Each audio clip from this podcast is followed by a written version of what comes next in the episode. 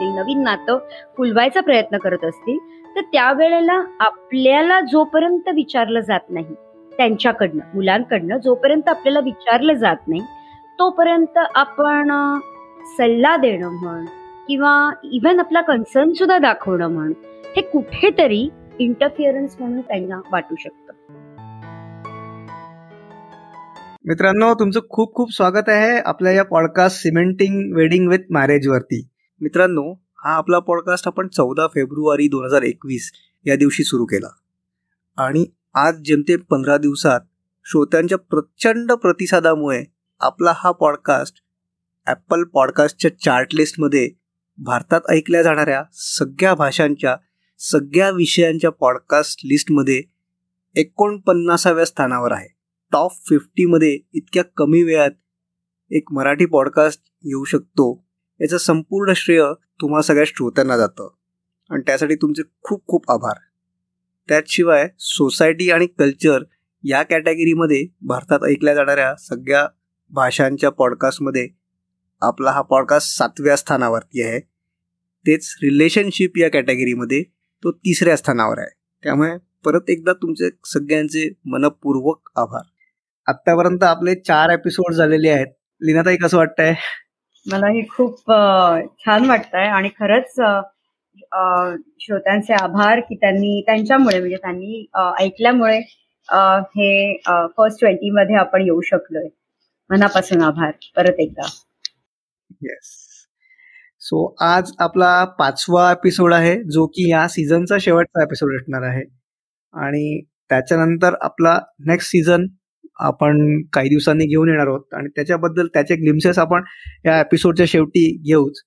पण आजच्या एपिसोडबद्दल आता आजचा आपला विषय आहे पॅरेंटल इंटरफिअरन्स म्हणजे पालकांची जी लुडबुड होत असते त्याच्याबद्दल आज विनोदाईकडनं आपण जाणून घेणार आहोत.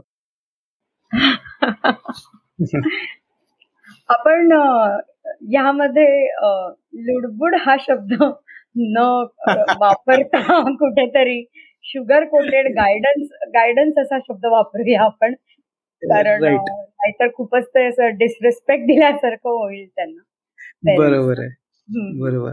मला ऍक्च्युली तिने लहानपणचं आठवतं. म्हणजे स्टार मुव्हीज वर सिनेमे असायचे. त्यात ते असं पीजी म्हणून एक असायचा. पॅरेंटल गायडन्स आणि तेच पिक्चर आम्हाला बघायला मिळायचे. पॅरेंटल गायडन्स कुठपर्यंत हवं.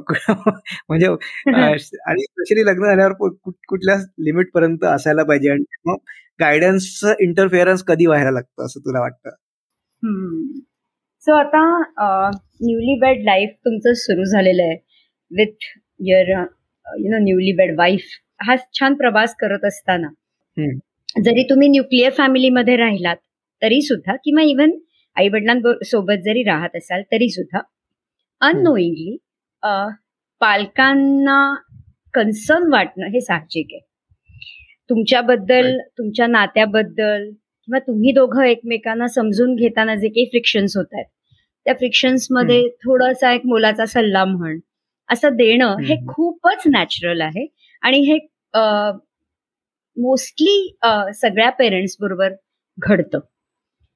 आता जी नवीन सून आलेली आहे घरामध्ये तर तिला ऑलरेडी आपल्या पार्टनर बरोबर समजून घेणं आणि त्याला ऍक्सेप्ट करणं ह्या सगळ्या प्रोसिजरमध्ये दोघही जण म्हणजे ऍज अ कपल म्हणून ते दोघही एकमेकांना चाच पडतायत पडताळतायत.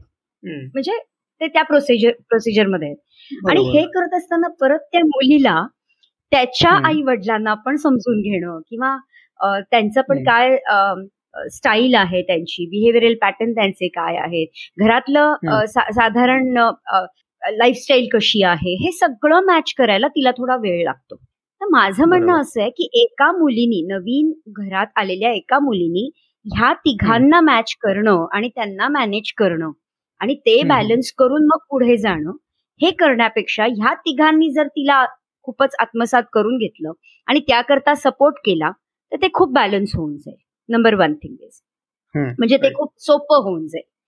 Number two thing the second point comes as की जर ती इनिशिएट करतीये त्या घरामध्ये सामील होण्यामध्ये तर आता तुम्ही तिला म्हणजे असंही आपण बघितलेलं आहे की आई वडिलांनी सपोर्ट केलेला आहे आई वडिलांनी ऍक्सेप्ट पण केलेला आहे करिअरिस्टिक सून मिळाली आपल्याला आणि अगदी असंही बघितलंय की गरमागरम चहा हातात ठेवलाय संध्याकाळी आल्यानंतर नाश्ता रेडी आहे. कॉफी रेडी आहे. असं सगळं करणारी सासूही बघितलेली आहे. आणि सासूही हो. जर का जॉब करतीये आणि सुनेही जॉब करते तर दोघी एकमेकांशी मॅच करून सांभाळून सुद्धा घेतात असेही अनुभव आलेले आहेत. पण मोस्टली होत आहे असं की कितीही आपण गुडी वे मध्ये मॅनेज करायचा प्रयत्न केला तरी सुद्धा आपल्या लाईफस्टाईल मध्ये एक नवीन मेंबर आल्यानंतर थोडस जड हे जातच. आणि ते खूप नॅचरल आहे. मग हे करत असताना मुलगा आणि मुलगी म्हणजे सून आणि मुलगा ह्याच्यामध्ये जर का खटके उडत असतील किंवा ते त्यांचा बॅलन्स करायचा प्रयत्न करत असतील नवीन नातं फुलवायचा प्रयत्न करत असतील तर त्यावेळेला आपल्याला जोपर्यंत विचारलं जात नाही त्यांच्याकडनं मुलांकडनं जोपर्यंत आपल्याला विचारलं जात नाही तोपर्यंत आपण सल्ला देणं म्हण किंवा इव्हन आपला कन्सर्न सुद्धा दाखवणं म्हण हे कुठेतरी इंटरफिअरन्स म्हणून त्यांना वाटू शकतं. आणि त्यांनापेक्षा त्या मुलीला जास्त वाटू शकतं. म्हणजे मुलाला एक वेळ नाही वाटणार कारण तो तुमचाच मुलगा आहे. तो डेफिनेटली तुम्हाला समजून घेतोय. पण त्या मुलीला मात्र डेफिनेटली असं वाटू शकतं. मी एक छोटी केस स्टडी इथे सांगू हो. का? शेअर हो, करू का चालेल? हो बिलकुल. कसं झालं एक न्यूली मॅरिड कपल आणि तीन चार आठवडे झाले असतील आणि त्या मुलीचा सासू सासऱ्यांशी थोडासा वाद झाला. वादपेक्षा काही डिफरन्स ऑफ ओपिनियन आधी झालं आणि मग त्याचं आर्ग्युमेंटमध्ये रूपांतर झालं. ती मुलगी रडायला लागली. रात्री तिने ऑब्व्हियसली आपल्या नवऱ्याजवळ ही बातमी सांगितली शेअर केली की असं असं झालं. त्यात तिने हेही ऍक्सेप्ट केलं की मीही थोडीशी जरा अग्रेसिव्हली आर्ग्यू केलं म्हणून. हे तिने ऍक्सेप्ट केलं. पण आई पण मला असं असं बोलल्या किंवा तुझे वडील पण मला असं बोलले. असं झालं. दुसऱ्या दिवशी सकाळी नवऱ्यानी उठून आणि हा मिलेनियल हजबंड खरोखर खूप आयडियल हजबंड मी म्हणेन. बघ त्यांनी काय केलं. सकाळी उठून तो आई वडिलांजवळ गेला. त्यांनी आई वडिलांकडे आपल्या बायकोच्या वतीने परत एकदा माफी मागितली की चल तिच्याकडनं चूक झाली असेल तर तिने माझ्यासमोर माफी मागितली प्लस इवन मीही माफी मागतो की तिची चूक झाली डेफिनेटली की तिने आर्ग्यू करायला नको होतं. तुमच्या वयाचा मान देऊन. नंबर वन नक्की. पण दुसरा पॉइंट जर बघितला तर असं नाही का वाटत आई बाबा तुम्हाला की आज ती माझ्याकडे आपल्याकडे नवीन आलेली आहे. तिला येऊन एक साधा महिना पण नाही झालाय. तर कुठेतरी तुम्ही सुद्धा तिला थोडं समजून घ्यायला पाहिजेत किंवा जर डिफरन्स ऑफ ओपिनियन आहे तर तिथे ती गोष्ट इग्नोर करून ती गोष्ट सेटल होण्यासाठी म्हणजे तिथे वाद न करता ती गोष्ट सोडून देण्यामध्ये त्या वेळेला पॉइंट होता. असं नाही का वाटत? कारण आता आम्हीच दोघं स्ट्रगल करतोय एकमेकाला समजून घ्यायला. तर तिची चिडचिड होणं हे खूप ऑब्विस आहे. हे असं बोलल्यानंतर झालं असं ना की त्याच्या आईवडिलांना मेसेज गेला की त्याला बायकोबद्दल किती चांगला कन्सर्न आहे. म्हणजे तो किती म्हणजे प्रायोरिटी लेवलवरती आपल्या बायकोचा विचार करतोय. ही खूप जमेची बाजू आहे. प्लस हो. तिला सुद्धा मेसेज गेला की नवऱ्याच्या मनात माझ्याबद्दल किती रिस्पेक्ट आणि व्हॅल्यू आहे. आणि ह्यानी असं झालं की आई वडिलांनाही त्यांनी सांगितलं की माझी तिच्याबद्दल एक इमेज आहे. एक त्या लेवलला ती उभी आहे. आता मी तुमच्याकडे इतकं लक्ष नाही देऊ शकणार आहे. म्हणजे मी डिसरिस्पेक्ट करतोय असं नाही पण आता मला या नात्यामध्ये जास्त इन्व्हेस्टमेंट करायची मला हीच प्रायोरिटी आता द्यायची ते इन्स्टेड ऑफ आर्ग्युईंग किंवा छोट्या छोट्या गोष्टींवरनं कुरबुरी करण्यापेक्षा थोडं निग्लेक्ट करा. म्हणजे आम्हाला आम्हाला एकमेकाला नातं फुलवायला किंवा ऍटलिस्ट बेस बांधायला वेळ मिळेल तेवढा. बरोबर. आणि म्हणजे ही ही acted as a very you know ideal husband असं मला वाटतं आजच्या ह्याच्यामध्ये. कारण त्यांनी ते करेज दाखवलं लक्षात ठेव. बरोबर. आपल्या आई वडिलांना नाही म्हणायचं किंवा त्यांना ते समजावून देण्याचं करेज दाखवलं. हे करेज दाखवणं खूप गरजेचं आहे आजकालच्या या सिच्युएशन बरोबर. आणि तू मागे पण पहिले काही पहिल्या एपिसोडमध्ये पण म्हणाली होतीस. आई वडील हे मुलासाठी जुने असतात. जी बायको आहे ती नवीन आहे. त्याच्यामध्ये ती समजण्याला तिला वेळ लागणार आहे. तिला वेळ दिला पाहिजे. त्याच्यामुळे आई वडिलांनी समजून घेतलं पाहिजे. असं तुझं म्हणणं होतं राईट बरोबर बरोबर. कारण आई वडिलांनी तुम्हाला डेफिनेटली सपोर्ट केलाय. अगदी तीस बत्तीस वर्षापर्यंत ते तुमच्या बरोबर आहेत. पूर्ण गायडन्समध्ये तुम्ही राहिलात. पूर्ण तुमचं एक ट्युनिंग जमलेलं आहे. भले वडील कडक असो किंवा आई कडक असो किंवा उभायचं बसा काही असो. पण तुमचं एक खूप चांगलं ट्युनिंग जमलेलं आहे. आता ही जर नवीन मेंबर इथे आलेली आहे तर तुम्हाला तुमच्या नात्याला जस्टिस देण्याची गरज आहे. या नवीन नात्याला जस्टिस देण्याची गरज आहे. हे कायम डोक्यात ठेवा. कारण होते चूक हीच की हे नवरे कुठेतरी त्यांना असं वाटतं सासू सुनेचा ओल्ड पॅटर्न प्रमाणे यांचा कुठेतरी वाद चालू आहे. त्यामुळे त्याच्यात आपण मध्ये नाही पडायचंय. आणि ते मध्ये पडत नाहीत. आणि इथे आजकालची जी मिलेनियल मुलगी आहे ती ऐकून घेणारी नाहीये लक्षात घ्या. म्हणजे पूर्वी गप गुमान म्हणजे ठीक आहे आर्ग्यू झालं जरी तरी सुद्धा रिस्पेक्ट म्हणून हो. एक गप्प बसलं जायचं. पण आजकाल रिस्पेक्टपेक्षा सुद्धा स्वतःचं मत प्रदर्शन करणं किंवा मत मांडणं हा जो काही इंडिपेंडन्स आलेला आहे ना मुलींमध्ये त्याला तुम्ही तडा नाही जाऊ देऊ शकत. त्यामुळे त्या तुम त्यांची मतं मांडणारच. म्हणजे मी शेंगा खाल्ल्या नाहीत तर मग मी टर्फला का उचलू? अशा टाईप प्रमाणे जर मी ही चूक केलीच नाही तर मी हे ऍक्सेप्ट का करू? अशा मताची ही मिलेनियल मुलगी आहे. आणि अशा मुलीला आपण कुठेतरी आल्या क्षणापासनं म्हणजे उगीच फ्रिक्शन्स करून दुखावणं हे काही गरजेचं नाही कारण ती आपल्या मुलाला सांभाळणार. आहे आज ती त्याचा साथीदार आहे. तर कुठेतरी हो. त्यांना एक सेटल होण्याकरता वेळ द्या. आणि मग त्यांनी जर विचारलं तरच गायडन्स द्या. तरच सल्ला द्या. बरोबर. असं मला प्रांजळपणे वाटतं. बिलकुल. आणि खूप छान तू गोष्ट सांगितलीस की आजकालच्या मुलींना हे म्हणजे पटणं थोडंसं कठीण आहे. पण याच प्रकारे तू आई वडिलांना काय सल्ला देऊ शकशील की आज म्हणजे आज ज्या मिलेनियल मुली आहेत त्यांना एखादी गोष्ट न पटणारी अशा कुठल्या कुठल्या गोष्टी अजून असू शकतात की ज्या आपल्याला अदरवाईज वाटतात की नाही यांनी एक्सेप्ट केलं पाहिजे या गोष्टी पण त्या नाही आहेत एक्सेप्ट नाही करू शकत एक्सेप्ट किंवा ते त्यांचं थिंकिंग प्रोसेस वेगळी झालेली आहे आजकालच्या मुलींची. तर अशा कुठल्या गोष्टी सांगू शकशील? ह्याच्यामध्ये मी अगदी तुमच्या रोजच्या सवयी असतील. जेवण करण्याची हो. पद्धत असू शकते. लेट नाईट पब मधनं येणं हेही असू शकतं. किंवा नवरा बायकोनी एकत्र म्हणजे आता कोरोना आता चालू आहे म्हणून ठीक आहे. पण त्यांनी त्यांचा टाइम स्पेंड करून कुठेतरी आउट ऑफ द बॉक्स काही ऍक्टिव्हिटीज केल्या. म्हणजे कधी मी असं म्हणेन की काही गोष्टींमध्ये ते दोघं एंगेज राहिले खूप जास्त वेळ आणि त्यामध्ये एक वेळ उलटून गेली. म्हणजे तेच म्हणते मी की जरा आपला जो साचा आहे हा राहण्याचा साचा आहे लाईफस्टाईलचा जो साचा आहे त्याच्या पलीकडे जाऊन जर का आपला मुलगा आणि सून काही गोष्ट करत असतील तर ते गोष्ट ते एक्सप्लोर करतायत. They are matured enough to you know handle this relationship they are not immatured enough तुम्हाला असं वाटतंय की ते इमॅच्युअर्ड आहेत? कारण का तुमच्यासाठी ते लहानच आहेत अजून आणि ते कायम लहान राहणार. पण इनिशियली आपल्याला विचारण्याआधीच आपण सल्ला दिल्यामुळे काय होत आहे माहितीये उगीच they are feeling this is an interference even though they understand की तुमचा कन्सर्न आहे. दे अंडरस्टँड की हे तुमचं प्रेम आहे. दे अंडरस्टँड की ही तुमचं म्हणजे तुम्ही ते तुम्ही प्रोटेक्ट करताय त्यांना. पण तरी सुद्धा त्यांना नकोय ना हे. त्यांना स्वतःला धडपडून पडून ठेच लागून मगच शिकायचं असेल. तर हे मिलेनियल्सचा बोल्डपणा आहे तो आणि ते आपण ऍक्सेप्ट केलं पाहिजे कुठेतरी असं मला वाटतं. Let them try. Yeah. let them experience. Let them have their own experiences to you know to explore this beautiful relationship. आणि त्याच्यातनच ते शिकणार आहेत. त्याच्यातनच ते स्वतःचे लूपहोल जे असतील ते त्यांना फाइंड आउट करता येणार आहेत. त्याच्यातनच ते स्वतःचा बेस बनवणार आहेत नात्याचा. आणि तो बनवू दे त्यांना जसा पाहिजे तसा. तुम्ही त्यांना रेडीमेड बेस देऊच नका. तुम्ही त्यांचं करिअर बनवल्यात विषय संपला. Stop parenting after some age you know I want to tell these parents really am telling you you need to stop parenting your child. Your child is not a child. Can I share one more story आणि त्यांनी खूप जास्त हो. म्हणजे खूप अंगावर शहरा आणणारी स्टोरी आहे ही. एक केस माझ्याकडे आली हैदराबादची की ज्यामध्ये मुलीचं लग्न ठरलं आणि मुलगा युएसचा म्हणून त्याच्याबरोबर काय म्हणतात त्याला? म्हणजे आता फॉरेनचा मुलगा म्हणून त्या मृगजळामध्ये ते आई वडील अडकले आणि ते लग्न वगैरे सगळं झालं. विदिन अ मंथ मुलगी निघून गेली.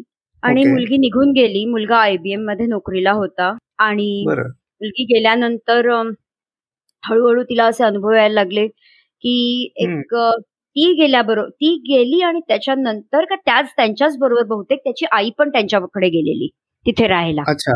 ओके. आणि हळूहळू तिला असं म्हणजे लक्षात आलं साधारण एक आठ दहा दिवसांमध्ये की हा मुलगा आईशी इतका अटॅच्ड आहे आणि नुसतं अटॅच नव्हतं हा काहीतरी ते विम्झिकल होतं. म्हणजे if you allow me I am okay to tell on this podcast very bluntly पण हे ना आय ओपनर ठरेल हा. आजकालच्या मुलींसाठी पण आणि मुलांसाठी पण की कशा प्रकारे ही गोष्ट झालेली घडलेली म्हणजे. त्या मुलाची हो. आई तो वय वर्ष बत्तीस वर्षाचा होता तो. आणि तो बत्तीस वर्षाचा होता तरी सुद्धा त्याची आई त्याला आंघोळ घालायची. बर. आई त्याला आंघोळ घालायची आणि हे त्या मुलीनी बघितलं. म्हणजे हा काय प्रकार आहे हेच कळेल ही was working in such I mean at a very high profile आणि इतकं सगळं चांगलं स्थळ बघून या मुलीचं लग्न करून दिलेलं होतं. आणि सम हाऊ तिचा सगळा म्हणजे तिला तिच्यावरती सगळा काय म्हणू तुला सीसीटीव्ही कॅमेराजपासून तिच्यावरती एवढा वॉच होता की ती कुठे बाहेर जाऊ शकत नव्हती. तिच्याकडचं सिम कार्ड सुद्धा काढून घेतलं गेलेलं होतं. काही गोष्टी खूप सटेल लेवलला काही रिझन्स देऊन पण तिला ऍक्सेसच नव्हता कुठला. आणि तिकडनं जो काही फोन कॉल तिचा आईला केला जायचा किंवा त्यांनी अलाव केलेलं होतं तिला बोलायला त्यावरनं ती हिंट देत होती आईला पण ती हिंट काही आईला कळेना. आणि आई मात्र म्हणायची अगं मॅनेज कर जरा नवीनच आहे अजून काही सहा महिने काही हरकत नाही सारखी काय कंप्लेंट करायला लागलीयस असं तसं तरी ही मुलगी हिंट देत होती पण नाही. आणि सम ही मुलगी तिकडनं पळून आली. म्हणजे रिझन्स देऊन पळून आली. बरं. आणि इट वॉज हॉरिबल मी अजूनही काही गोष्टी डिटेलमध्ये मी नाही एवढ्या म्हणजे सांगू शकत पण खूप हिनियस लेवलला या गोष्टी झाल्या. खूप विम्झिकल लेवलला तो मुलगा वागत होता आणि त्याची आई त्याला पॅम्पर करत गेलेली होती. पण ह्याचा शिकार ही मुलगी घडली आणि within I should say one year of course त्यांचा डिवोर्स झालाच म्हणजे. कारण हे सगळे प्रूफ तिला करता आले. ते प्रूफ तिच्याकडे होते म्हणजे बऱ्यापैकी. जेवढं तिने काय गोळा केलेलं होतं ते. पण ती वाचली. म्हणजे ते हे वाचलं. ती माझ्याकडे तेव्हा आलेली म्हणजे.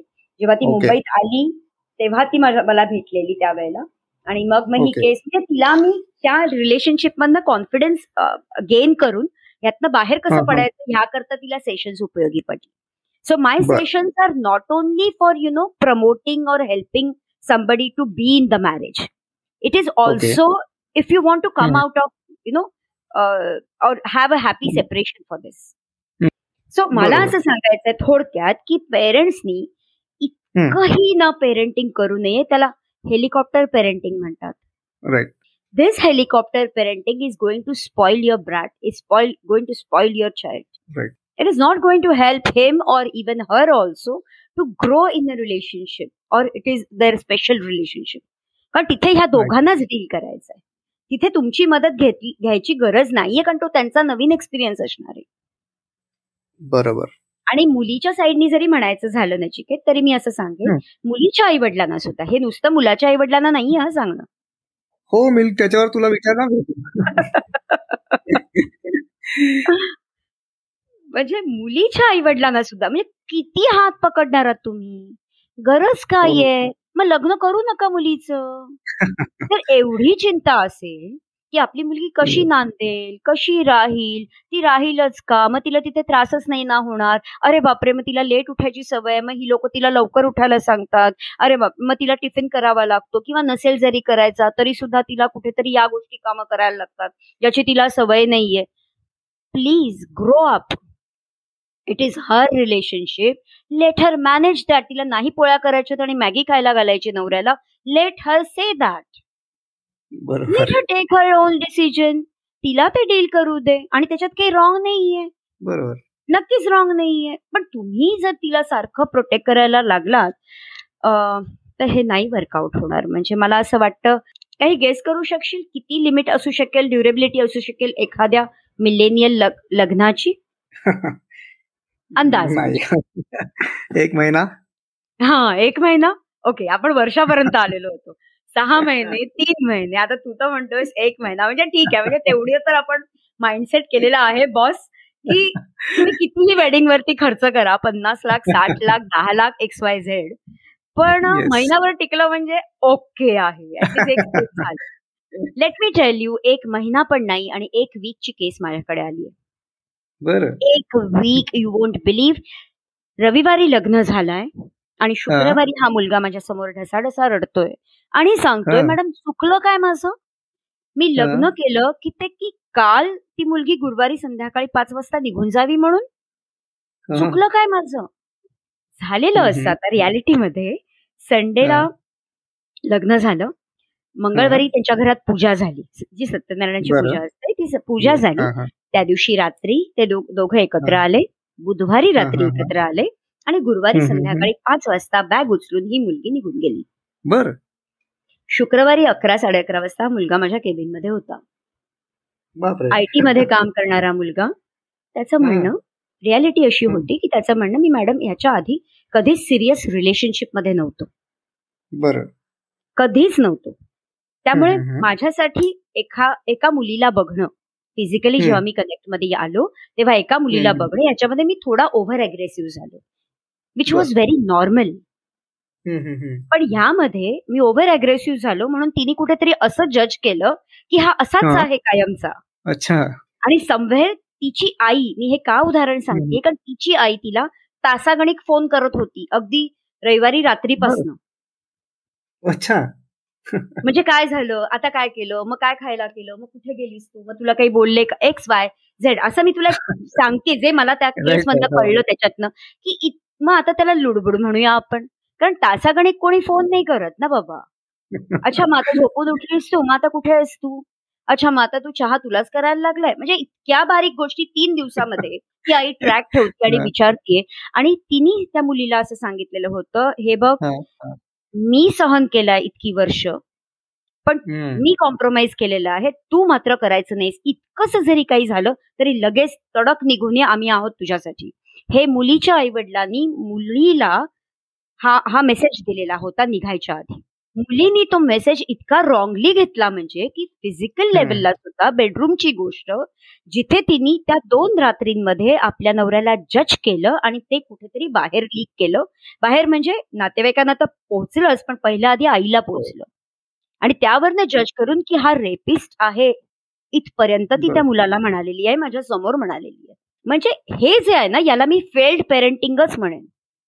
This is not a very आहा parenting it is a failed parenting of you parents ज्यांनी मिलेनियल्सना आतापर्यंत करिअरसाठी हेल्प केलेली आहे की तुमची ही लुडबुड कुठेतरी त्यांना डिव्हिएट करते त्यांच्या मार्गस्थ होण्यामध्ये त्यांचा फोकस डिझाईन करण्यामध्ये त्यांचे ड्रीम्स डिझाईन करण्यामध्ये त्यांचे वेगळे ड्रीम्स असू शकतात.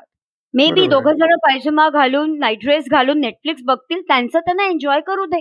यू कांट डिसाईड की अरे ही मुलगी उठून तिने फ्रेश नाही झाली आणि तरी पण येऊन खेटून बसली आणि टीव्ही बघती आणि जे काही बोलायचं आहे ते म्हणजे. You can't decide on their patterns come on मी अजून खूप बोलू शकते. आय एम सॉरी मला इथे थांबायला इन शॉर्ट आपण असं म्हणूयात की आधीच्या पिढी पर्यंत असं होतं की त्यांचे सासू सासरे किंवा त्यांचे आई वडील त्यांना जे सांगायचे तेच होत होतं.